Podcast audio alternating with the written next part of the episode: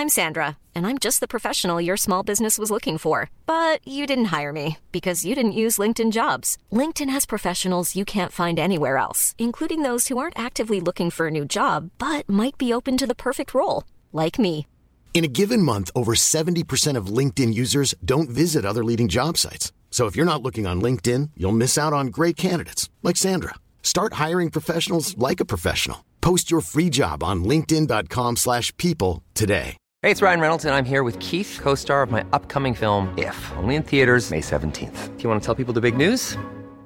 All right, I'll do it. Sign up now and you'll get unlimited for $15 a month in six months of Paramount Plus Essential Plan on us. Mintmobile.com slash switch. Upfront payment of $45 equivalent to $15 per month. Unlimited over 40 gigabytes per month. Face lower speeds. Videos at 480p. Active Mint customers by 531.24 get six months of Paramount Plus Essential Plan. Auto renews after six months. Offer ends May 31st, 2024. Separate Paramount Plus registration required. Terms and conditions apply if rated PG. Hey, Dave. Yeah, Randy. Since we founded Bombas, we've always said our socks, underwear, and t shirts are super soft. Any new ideas? Maybe sublimely soft. Or disgustingly cozy? Wait, what? I got it. Bombas. Absurdly comfortable essentials for yourself And for those facing homelessness. because one purchased equals one donated. Wow, did we just write an ad? Yes. Bombas. Big comfort for everyone. Go to bombas.com slash ACAST and use code ACAST for 20% off your first purchase. You're listening to the Grow Landscapers Podcast, the podcast where we delve deeper into landscape business, interviewing legends of the UK landscaping industry. So, join host Nick Ruddle as he explores their thoughts, insights, and experiences. That's here on the Grow Landscapers Podcast. Hi, and welcome to the Grow Landscapers podcast. I'm Nick Ruddle, and today we're joined by more landscape royalty in the form of Ken White from Frost Landscapes. How you doing, Ken? Very good, Nick. Nice to nice to see you. Great to have you on the show. Um, I say landscape royalty because quite literally you've been involved in Royal Palace Gardens such as the Magic Garden at Hampton Court Palace and the Jubilee Garden. So I suppose you know where you really are um, t- touched with some some royalty connections there.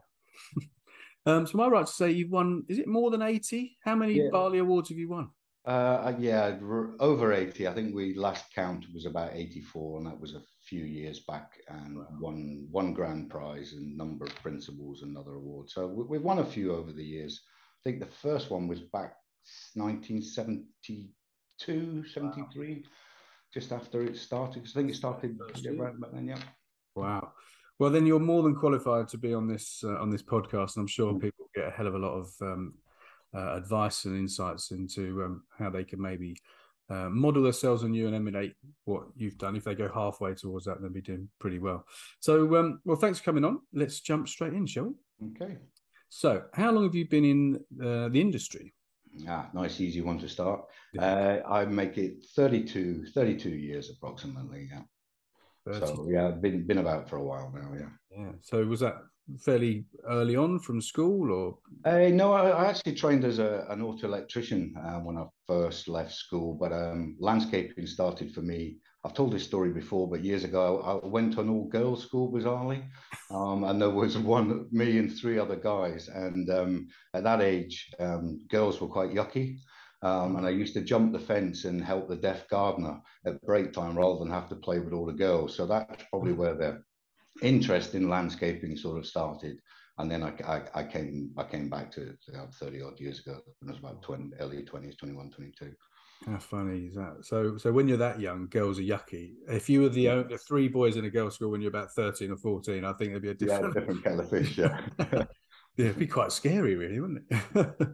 um, good stuff. Okay, so so where did it all start for you then, um, in your landscaping career? Yeah, so um, I was actually I was actually on the on the dole, and in those days they used to pay you for a day out. Um, used to pay you to go to job interviews. And there was a job interview uh, for Bristol Zoo uh, for a gardener. So I thought, if nothing else, I'll get a day out at the I get a day out at the zoo. So um, I went along there and um, got a job with um, Bristol Zoo, but I worked out on their estate, which used to grow um, all the cut flowers, the animal feed. It was almost a full working farm, Mm. garden. We grew all the bedding plants. So it was a it was a great um, great grounding. Um, and so that, that yeah, that's really where it began again, and then I started to go to college. From there, they used to do day release as it was in those days, um, and yeah, worked for worked for Bristol Zoo for a for a number of years, and then joined Bristol Bristol Parks Department and, and sort of worked um, worked there. I've, I've, been about a bit. I've um, I've lived in 24 towns and three countries in my 50 wow. odd years. So uh, yeah, been yeah I've been around a bit. But yeah, it all started in in in Bristol, um, and then say did through the college. Um, went to Cannington College. Uh, I met Jerry Bonner, who some of your listeners might know. Yeah. Um, who's an ARB lecturer, and he trained at Royal Botanic Gardens, Edinburgh, and he told me that he thought that would be a good good fit for me. So uh, that's where I did apply to go to Edinburgh, um, and did the what was known then as the DHE. So I did um, my sort of degree equivalent at there, and then from there I went to Kew Gardens um, and studied at Kew Gardens afterwards, and really um, fell into landscaping a little bit by accident, never really wanted to be a landscaper, wanted to work in developing countries, wanted to save the world. Mm. Um, and I did that for a little while. I worked on a couple of projects out in Mexico uh, on ecotourism and coffee production and biological control. And then when I came back, I was looking for a job and I found a job with a house builder that was doing landscaping. And then they realized my qualifications and became a sort of became a supervisor foreman you know, so on and so on. Then the rest is the rest is kind of history, but it was never really my initial intention anyway.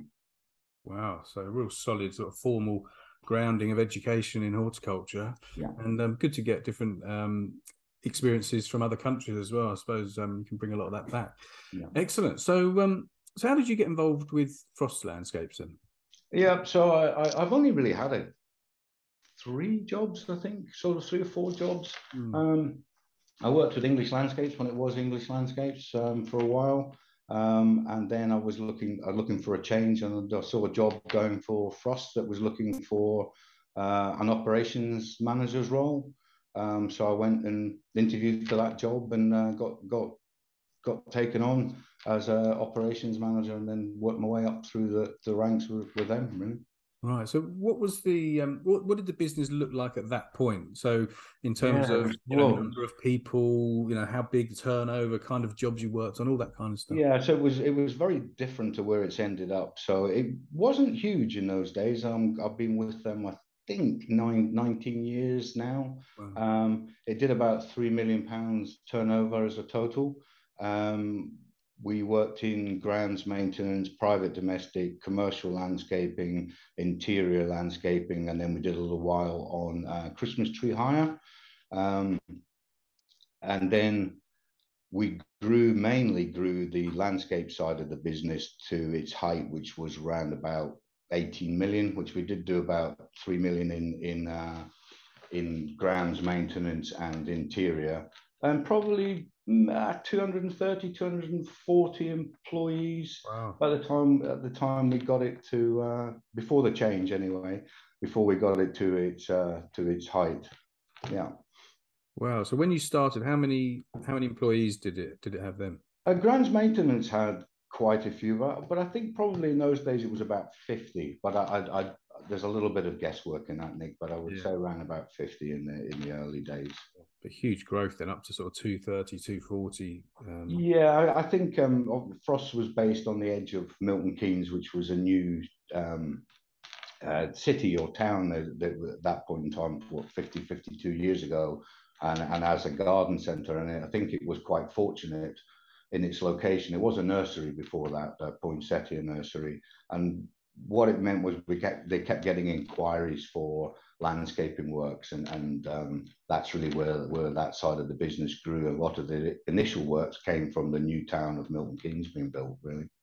Wow, brilliant! So good timing.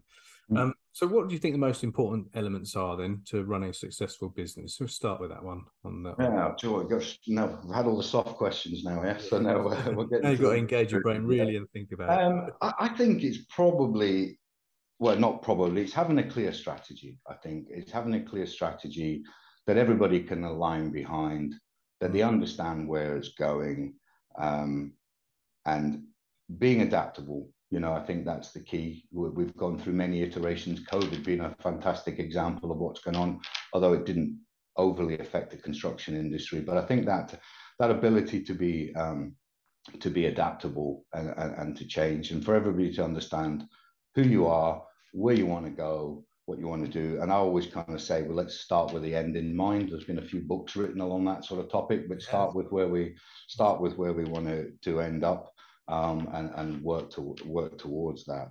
Uh, I've never believed in the mushroom stuff. You know, I, I, my employees know how the business is doing. They know what the finances are. They know what kind of year we've had.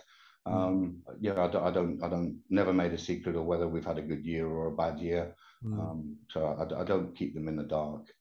Yeah, so communication, as always, you know, with that kind of stuff and with everything in the business is so crucial, isn't it? To you know, yeah. whether you're talking about the performance of the business or just how you communicate the strategy, how you get them aligned to that strategy, so that everyone's got that common goal.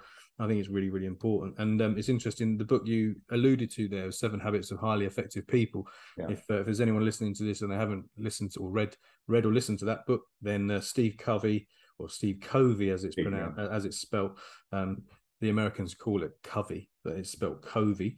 Um, seven habits of highly effective people. One of those seven habits is starting with the end in mind. So, um, yeah, some good good um, principles to live by. Um, okay, then. Um, so really important to have a strategy to get people on the bus with that strategy, communicate. Oh, on the bus, that I've got that later on. Jim Collins, I absolutely love. They're all coming out today. I absolutely love. Well, I, am a mad reader on that sort of thing, and and you know, like yourself with um, with action coach on the side, I I know you talk about it later, but I you know I have a I have a, a mentor. I I read an enormous amount of. Uh, text and take bits from everything that I, I feel is, is, is suitable. And maybe sometimes I chop and change too much. Um, I've recently implemented the the, the 12 week year um, on the basis that we work on on the year being four quarters, and you can't carry things over from one quarter to the next.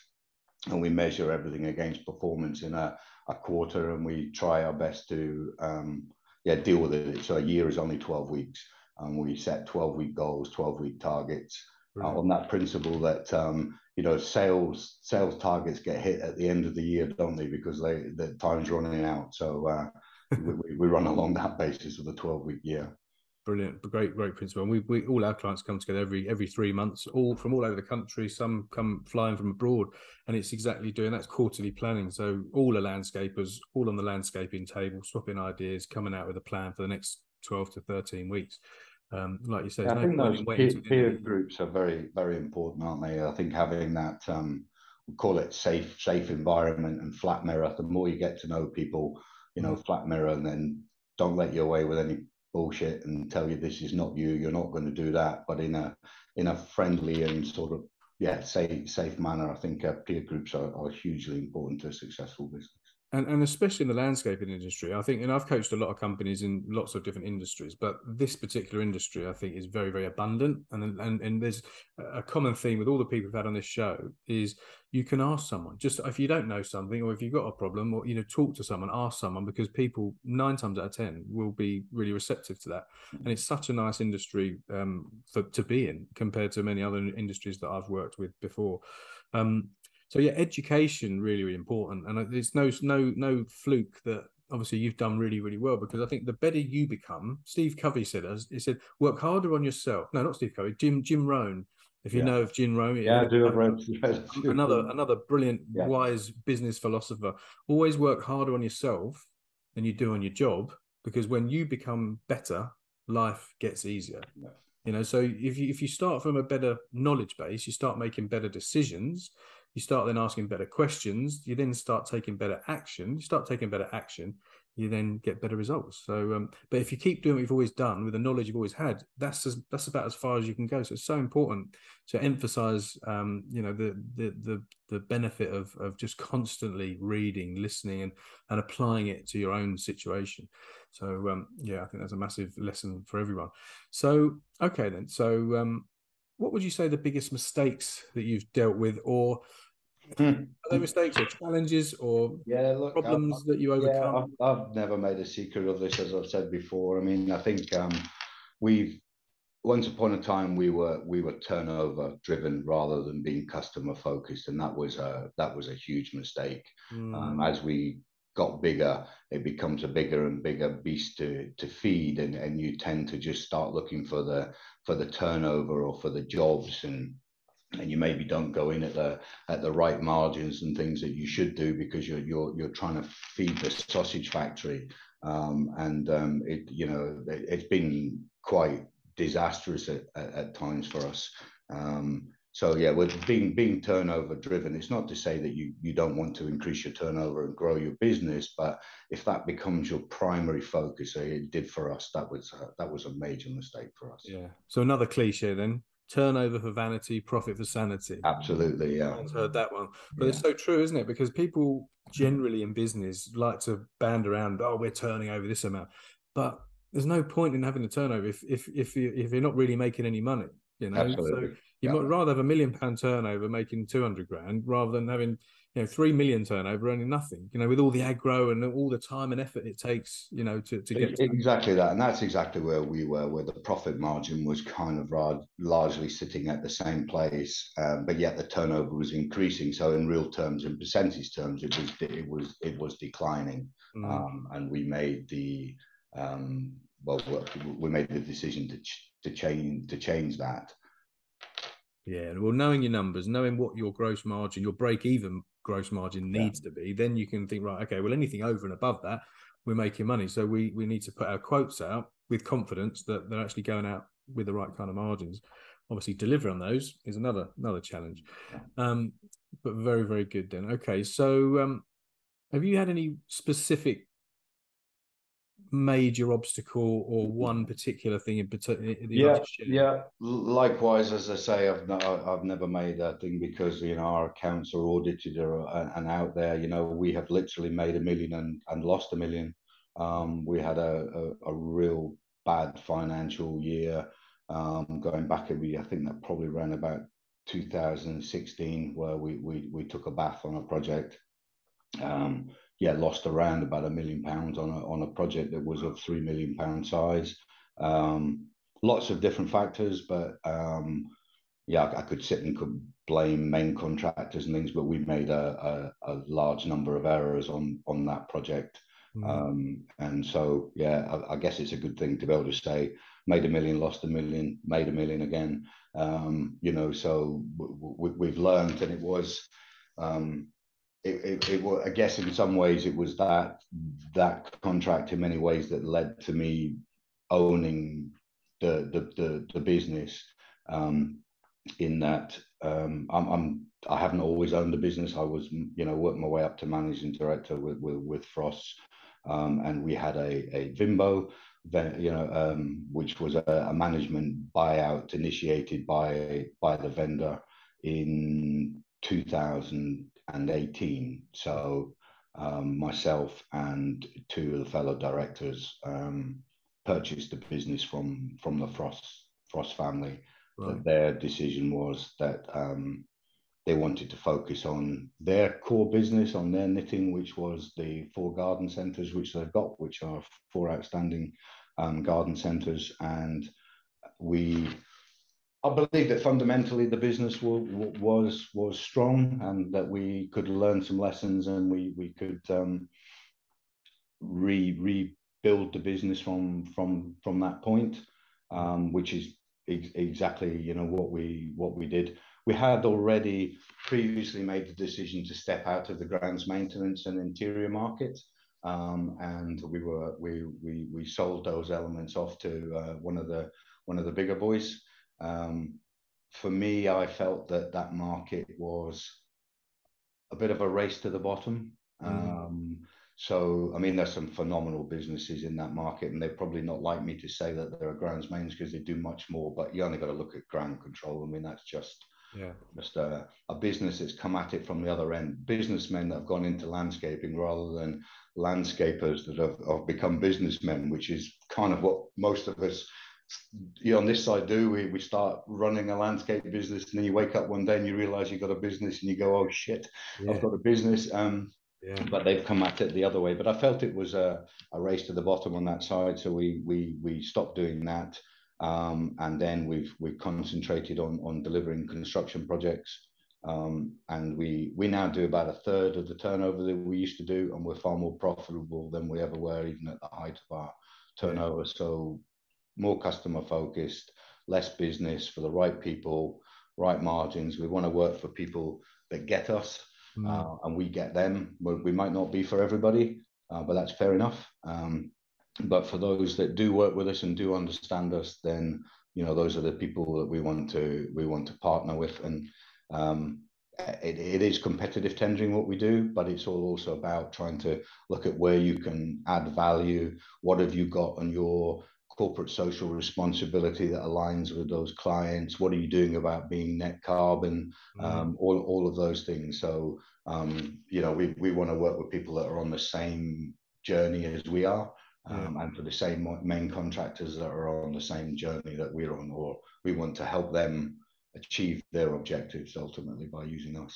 Yeah, definitely. And that corporate sustainability is only going to get more and more um, important, you know, for, for all the tenders that you that, that you're faced with, you know, you come up against, come with. Um, with um, you know, you're you have to prove that you've actually got a report which could become the norm going forward, and I think it will be going forward. Not too not too long away. It's already happening now, so you know yeah. it's only going to get more and more important, and rightly so. Um, so just touching on uh, one of those things about having working with the right kind of people i suppose that then comes back to your strategy your business strategy in terms of who are the right customers who, who, are we what are our values what what do we stand for and and what other kind of companies or customers align in, in are, are in alignment with with with that kind of strategy so um, your target market you know, how you go about it who are they where are they why what's important to them and how can we go and communicate that message yeah. Very good. Um, okay, then. So, what have you personally found to be the most rewarding parts of running a nice, successful big business? Yeah, I think you, we've touched on it before. I think the people in this industry are, are outstanding. There are there are some fantastic people, um, like-minded, but I guess that's in in any industry. But I think we're making a a real contribution to the natural environment, and we're making more of a contribution along the lines of what we've just what we've just said. Um, I love being able to to to give back in some way or another. Uh, we both do a little bit for the Pro Landscaper Business Awards. Uh, I have been past chair for the Association of Professional Landscapers, non-exec director for the HTA for a little while, um, and you know I've helped sort of mentor. It's probably too strong a word, but I've helped kick some people along the, the right sort of path, and and that goes to the the kind of core of who and what I am. If we go back to the beginning about wanting to to, to save the world, mm. um, I'm also currently well co-founder of a children's cancer charity, Super Shoes, and I'm also uh, chair of another charity that works in the um, horticultural sector that builds gardens for schools called Human Roots. Um, so being involved with the people, being involved and realizing that um, I have a vessel which I can give back, which is the business. I don't have to mm-hmm. do everything outside of the business and wait till you retire and mm. hopefully put a, a little bit of a pot of money in there and then decide to do something. I kind of realized that I have a good vessel mm. um, to do something with. And, um, you know, so I think those are those are the rewarding bit. The, the people of the industry are, are fantastic, and I love driving past things going, we built that, we did that, you know, from something that was derelict or whatever to going and watching people enjoy it. Take Jubilee Gardens, which you mentioned. Go there on a summer's day and there's literally thousands of people out enjoying the park. Yeah. Somebody did a great job of designing it in the first instance, and we've gone along and constructed it. And I, I, I love that. Uh, you know that that bit for seeing people enjoying the landscape or landscaping that you've been involved create. Mm. I think that, that yeah, for me, that that ticks a lot of boxes. That's what it's all about, isn't it? Really, ultimately, I suppose. And um, it's nice that you, you know, you've got you had many years of giving back, and there's many, many years of, of giving back still to to, to give, isn't there? Okay. Um, and and when I invited you on, you know, initially contacted you to come on, you know, you're giving back now. Straight away, you you you, you grabbed the opportunity and you came on. So it wasn't even a question of should I, shouldn't I do it. I think yeah. you know, you know that when people listening to this and there's it's becoming more and more popular so there's more and more people getting to to hear all this great stuff um, it's obviously going to benefit them and you mentioned earlier about it's interesting you said about ground control was um, a biz, businessman you know, running a landscaping related, you know, maintenance company rather than the other way around. Because I think that's that's the vast majority of people are great at what they do. They're passionate. They love mm. building gardens or designing gardens or being involved in the industry, and then they think, oh, actually I need to get the skills now to to run a business and the two are totally different and and and that's where I think some people can can come unstuck and unfortunately some of those don't always succeed because they don't have the business knowledge but they're great. They br- build brilliant gardens but don't make necessarily the money they should out of it. Yeah. I mean that's something we with the part time with the APL that we put together was a, a, a business course to help people um, perhaps build their first ever business plan um, to really have a look and think about the numbers and where they're going and and some stuff that makes sense to you, but to understand what their pin number is, you know, they say they're going to grow the turnover by X, yeah. but you know, the, and the average job size is X, and you say, okay, well, how many opportunities do you need? How many are you going to land? How are you actually going to do that? And try and get some some real sense and clarity into what they're doing, and trying to help sort of um, measure measure where they're going, so they can, you know, yeah, it's a whole new world for them, isn't it? Really, you know, because like it is with anyone starting a business, if they're, generally there's you would have read this book, The E Myth. It's one of the mm-hmm. most famous books by Michael Gerber, and he talks about that exact thing. The E Myth being the entrepreneurial myth is that entrepreneurs start businesses, and generally they don't. It's generally the technicians, the people that are good at what they do, whether it's laying pipes, cutting hair, building gardens, and then they think, oh, actually, I need to now learn how to grow a business. So. Yeah. Um, yeah, really. Still learning, still learning. Everyone still learning, all still learning. you, you've, you've day, yeah. listened or read, you know, listened to or read hundreds of business books. I have, and continue to do so because there's new ones coming out with different, you know, time changes and times change, technology changes. You know, life goes in you know different ways. So you've got to be you've got to be on top of that. I think um, as well as the books, Nick, there's also the companies out there that are doing well and looking at emulating them. You know, you don't have to reinvent the wheel all the time. And there's some companies doing some great things, and to have a look at you know what is it that makes them them great, and how can you apply some of that to you, to your own situation, your own your own business. You know. Absolutely, I think it's a really really good point, and I say that to clients quite a lot because although it's common sense, common sense isn't always that common, and instead of starting, you know, reinventing the wheel, someone somewhere has done exactly what you want to do, whatever industry you're in, successfully. Yeah. So why why try and work it out for yourself when someone's been there before? So it's a, it's a good way of researching other companies and modeling your yourself on their success. I think it's a really really good point. So um, I'm sure one that will many people will take away. Um, so what advice would you give someone then if if you've got someone if someone's in a position now where they are in that position and they're, and they're struggling or they don't really know what to do next or how to get to the next level um, and they want to expand it but just don't know where to start what what advice would you give to them yeah, so I think we've touched on it a little bit, but um, I would encourage people to join one of the associations. I think that's a very good start point. Mm. Um, often associations get get sort of criticized for what what do you do for us type scenario, but you get out of an association what you put into the association. You you you know you have to you have to engage with them, and I think a lot of the associations have uh, group meetings, or the APL has its cluster groups, which are like-minded individuals that come together to discuss the issues and problems. So it's that problem shared, and as we've said, you know, not reinventing the wheels. Um, I, I'd encourage everybody to to use a to use a mentor. Um, I I use a mentor. I've used one from Cranfield University for a number of years now after going there, um, and I think that um, yeah, just keep learning, keep reading, mm. talk to other people inside the industry. We've touched on it that it, uh, the people in our industry are willing to share. We're not working on industrial secrets, are we? No. You know, there's you know there's more than enough work to go around, yeah. and it, it, it can only benefit us all if the standards improve right across the board. So yeah, talk, talk, talk to other people and talk to them on both sides. So if you're a designer, talk to the contractors. If you're a contractor, talk to the designers. Or if you're a you know contractor, talk to the main contractors. Understand what they need, where their problems are, what the issues are, how you can help, and and yeah, just just yeah, the associations and and and, and mentors. Re- reading and look where people have been successful i think and, and see what you can what you can learn yeah. there's life lessons to be learned everywhere isn't there yeah. Oh, absolutely. Never stops. Never stops.